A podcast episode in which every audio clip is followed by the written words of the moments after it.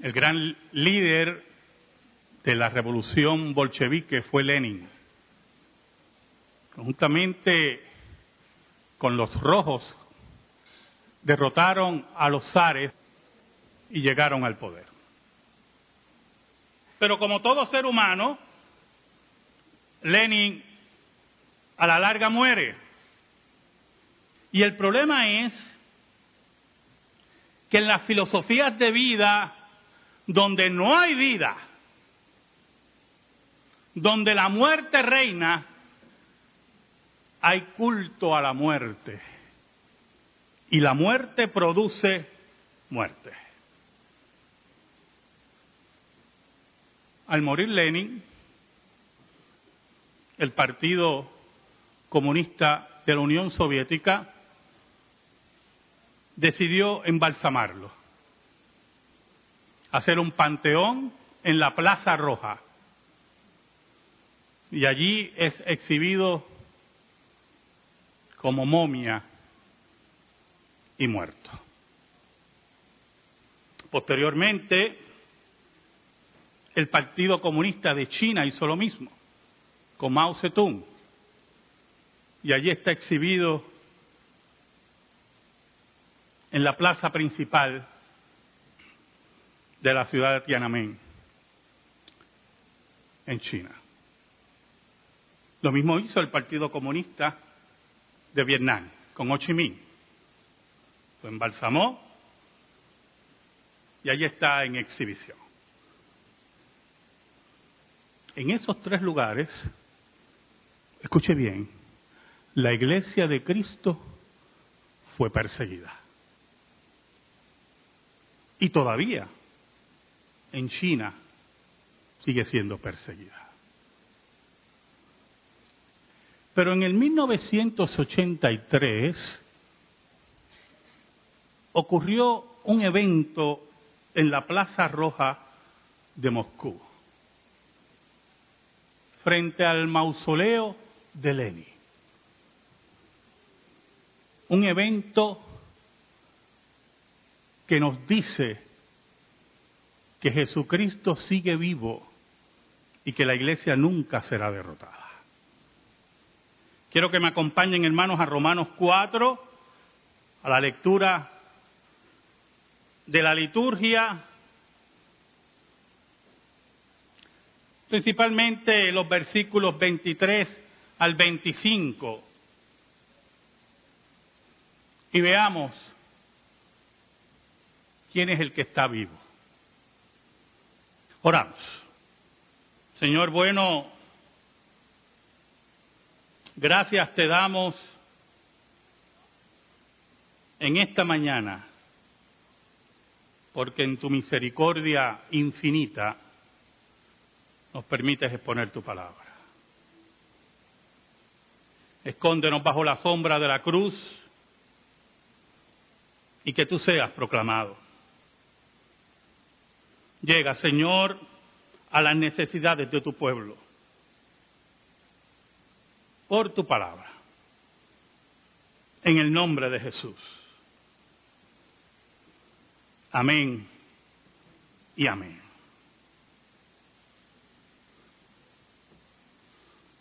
El pensamiento pagano siempre ha buscado glorificar a las criaturas, no importa si son animales, no importa si son seres humanos.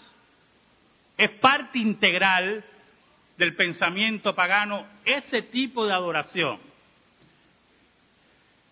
Y cuando Pablo escribe Romanos, su introducción es el énfasis de que el hombre se había corrompido tanto que había elevado en adoración a los animales y a los seres humanos. Pero aún más, el concepto pagano que Pablo tenía muy claro era que esos animales y esos seres humanos habían alcanzado un tipo de divinidad. Y en el pensamiento romano, los césares jugaban ese papel. Y aquí entramos en algo muy importante, hermano.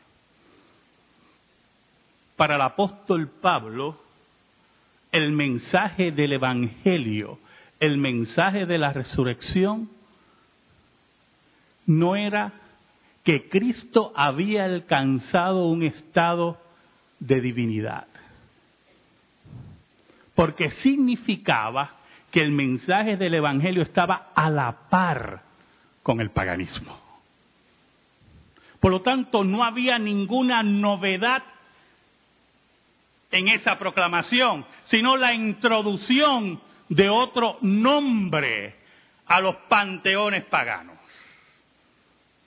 El concepto que tiene el apóstol Pablo de la resurrección de Cristo tiene que ser basado en el contraste que él establece en Romanos. Estos que adoran a cuadrúpedos y a seres humanos están muertos y depravados. Cuando nosotros adoramos a Cristo resucitado, es la adoración del que está vivo. Por lo tanto, es un grave error, un grave error, pensar que el apóstol Pablo y la iglesia primitiva lo que hicieron fue divinizar a Cristo. Llevarlo a un estado igual que el paganismo. Porque entonces los contrastes del apóstol Pablo y el mensaje de la iglesia primitiva, como dije anteriormente, no tenían ninguna novedad. Ahora, había otro problema. Escuche bien, hermano. Cuando el primer templo es destruido por las tropas de Nabucodonosor, posteriormente, después de los 70 años de cautiverio, los judíos vuelven a su tierra. Y vuelven con la intención de construir un segundo templo. Y con un mensaje mesiánico más claro con una proclamación de que el Mesías estaba a las puertas. Después del segundo templo, en ningún momento, en ningún escrito judío, de ninguna clase, se plantea que el Mesías que iba a venir iba a ser maltratado, y mucho menos morir como un criminal. Era un contrasentido al concepto del segundo templo, de que el Mesías sufriría en esa forma. Por lo tanto, cuando Jesús irrumpe en la historia romana, Jesús, como heredero al trono de David, contradice todos los conceptos teológicos del segundo templo. La idea principal del apóstol Pablo, como dice un escritor, es que la resurrección de Cristo, la resurrección de Jesús de Nazaret, afirma que Jesús es el Hijo de Dios, número uno, y es el legítimo heredero al trono de David. Es la resurrección de Cristo lo que marca el hito para que la teología cristiana proclame al mundo que no está hablando de un triste ser humano divinizado, sino que es Dios mismo hecho carne.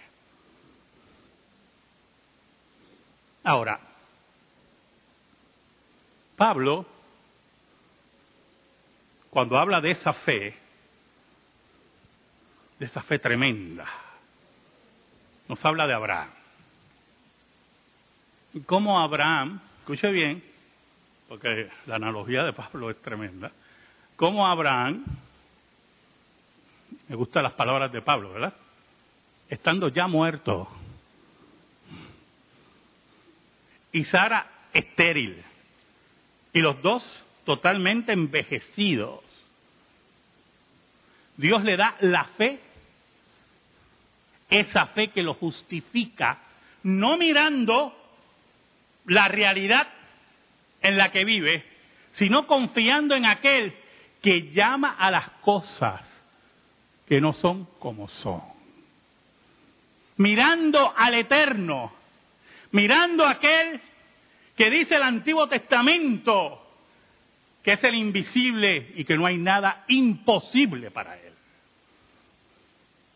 No hubo incredulidad, no hubo vacilación, sino que esa fe lo justifica. Esa fe le arrebata la salvación para Dios. Y no miró lo que tenía de frente. Fue como los dos espías. A diferencia de los otros diez, que no miraron los gigantes, sino miraban al gigante. Pero añade el apóstol Pablo en el versículo 23. Y no solamente con respecto a él se escribió que fue contada.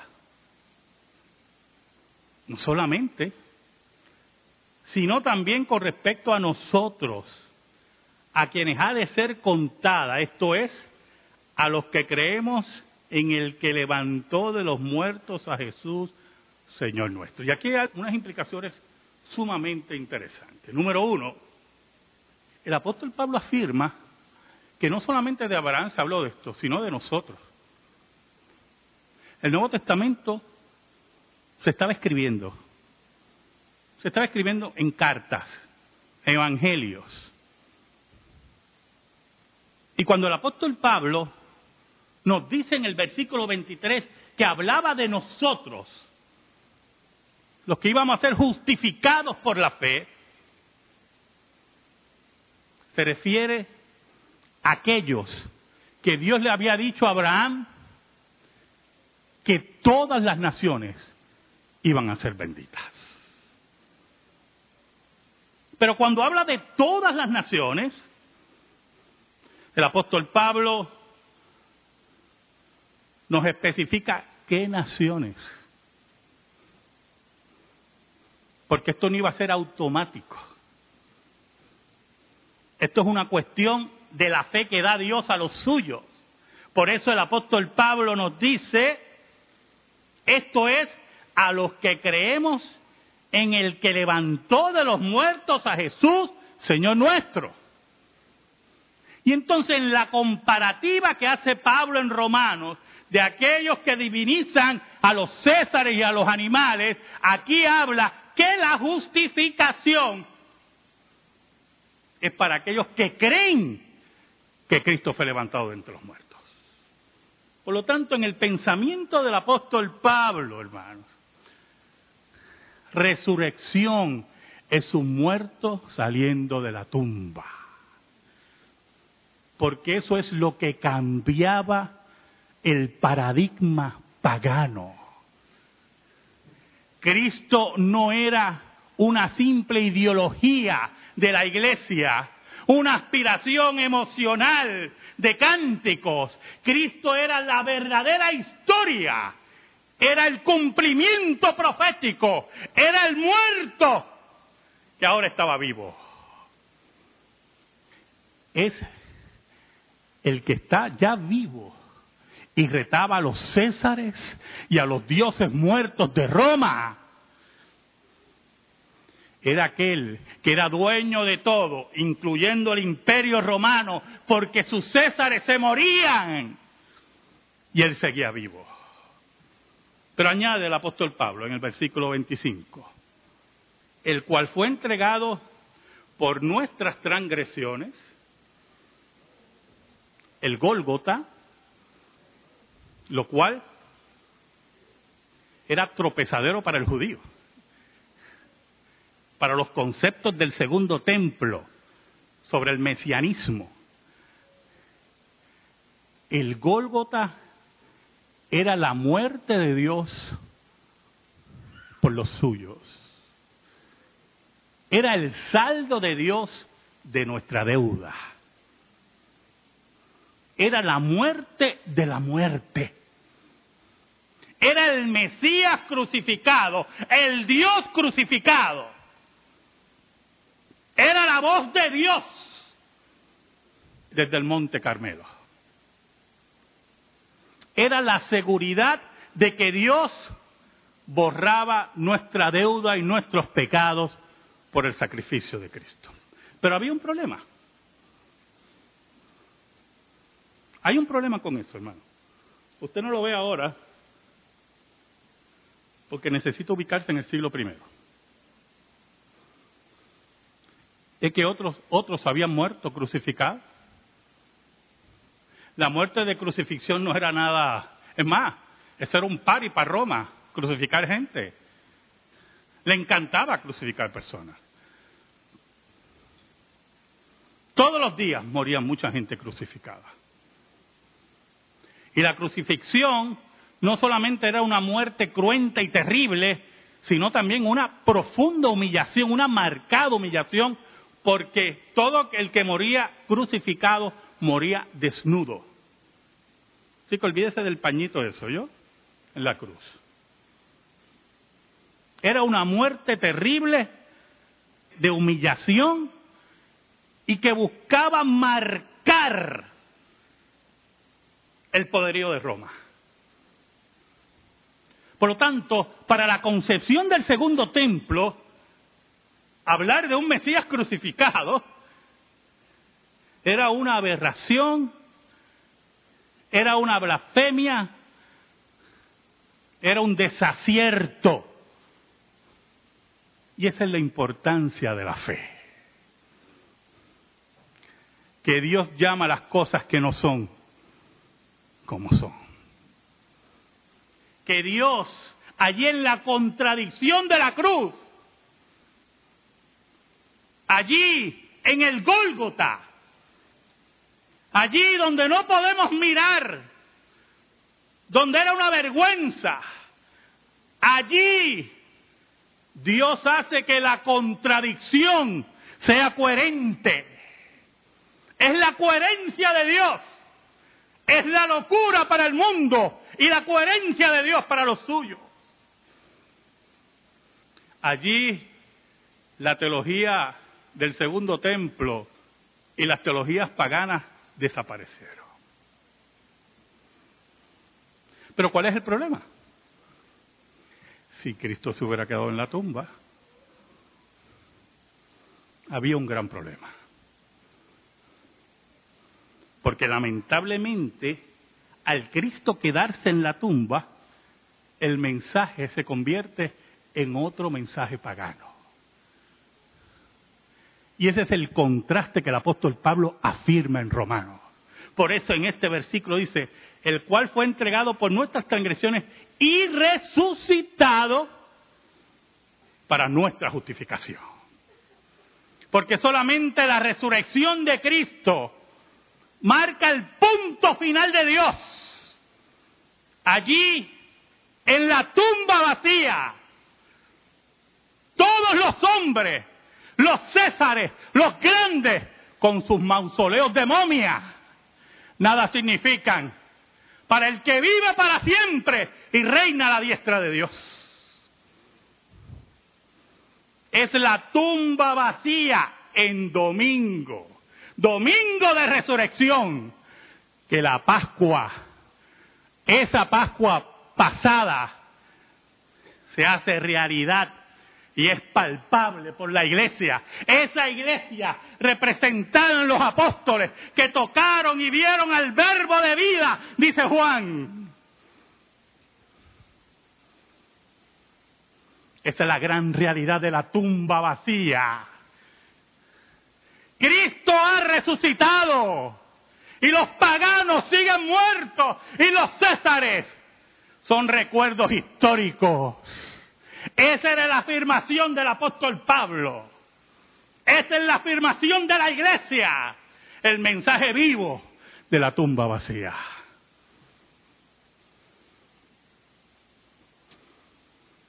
¿Saben, hermano?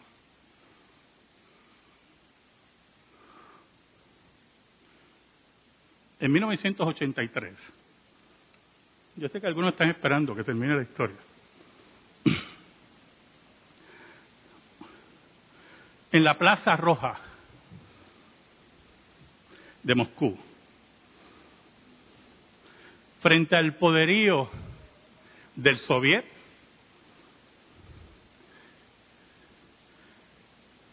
un grupo de jóvenes temerarios, de juventud con una misión. Allí en medio de la Plaza Roja, frente a la tumba de la momia de Lenin, porque ese es el término correcto, yo, momia, eso es lo que es. ¿Oyó? Desplegaron una pancarta gigantesca era domingo de resurrección. Y estaba en ruso, en toda esa pancarta gigantesca, Cristo ha resucitado. Dice la historia que algunos rusos de mayor edad cayeron de rodillas y lloraron frente a la pancarta. Los soldados que rodeaban el mausoleo de la momia, enseguida se alborotaron, porque los, los jóvenes no solamente levantaron la pancarta, sino cantaron himnos al Cristo resucitado. Los soldados los arrestaron, destrozaron el estandarte y los llevaron a la cárcel menos de una década después. Menos de una década después, hermanos. Aquel acto de desobediencia en la Plaza Roja. En esa Plaza Roja, la gente ya se saludaba con esta frase. Cristo ha resucitado ciertamente ha resucitado. Porque menos de una década después, el Partido Comunista cayó, la Unión Soviética desapareció, el cuerpo de Lenin sigue muerto y Cristo está vivo. Amén. Gracias te damos, Señor. Gracias por tu palabra. Oh Señor, que tu palabra, que la resurrección de los muertos llegue al corazón de los que son tuyos y los salves. Y que tú, Señor, fortalezcas a tu iglesia en el mensaje de la tumba vacía. En el nombre de Jesús. Amén. Y amén. Estamos en silencio, hermanos.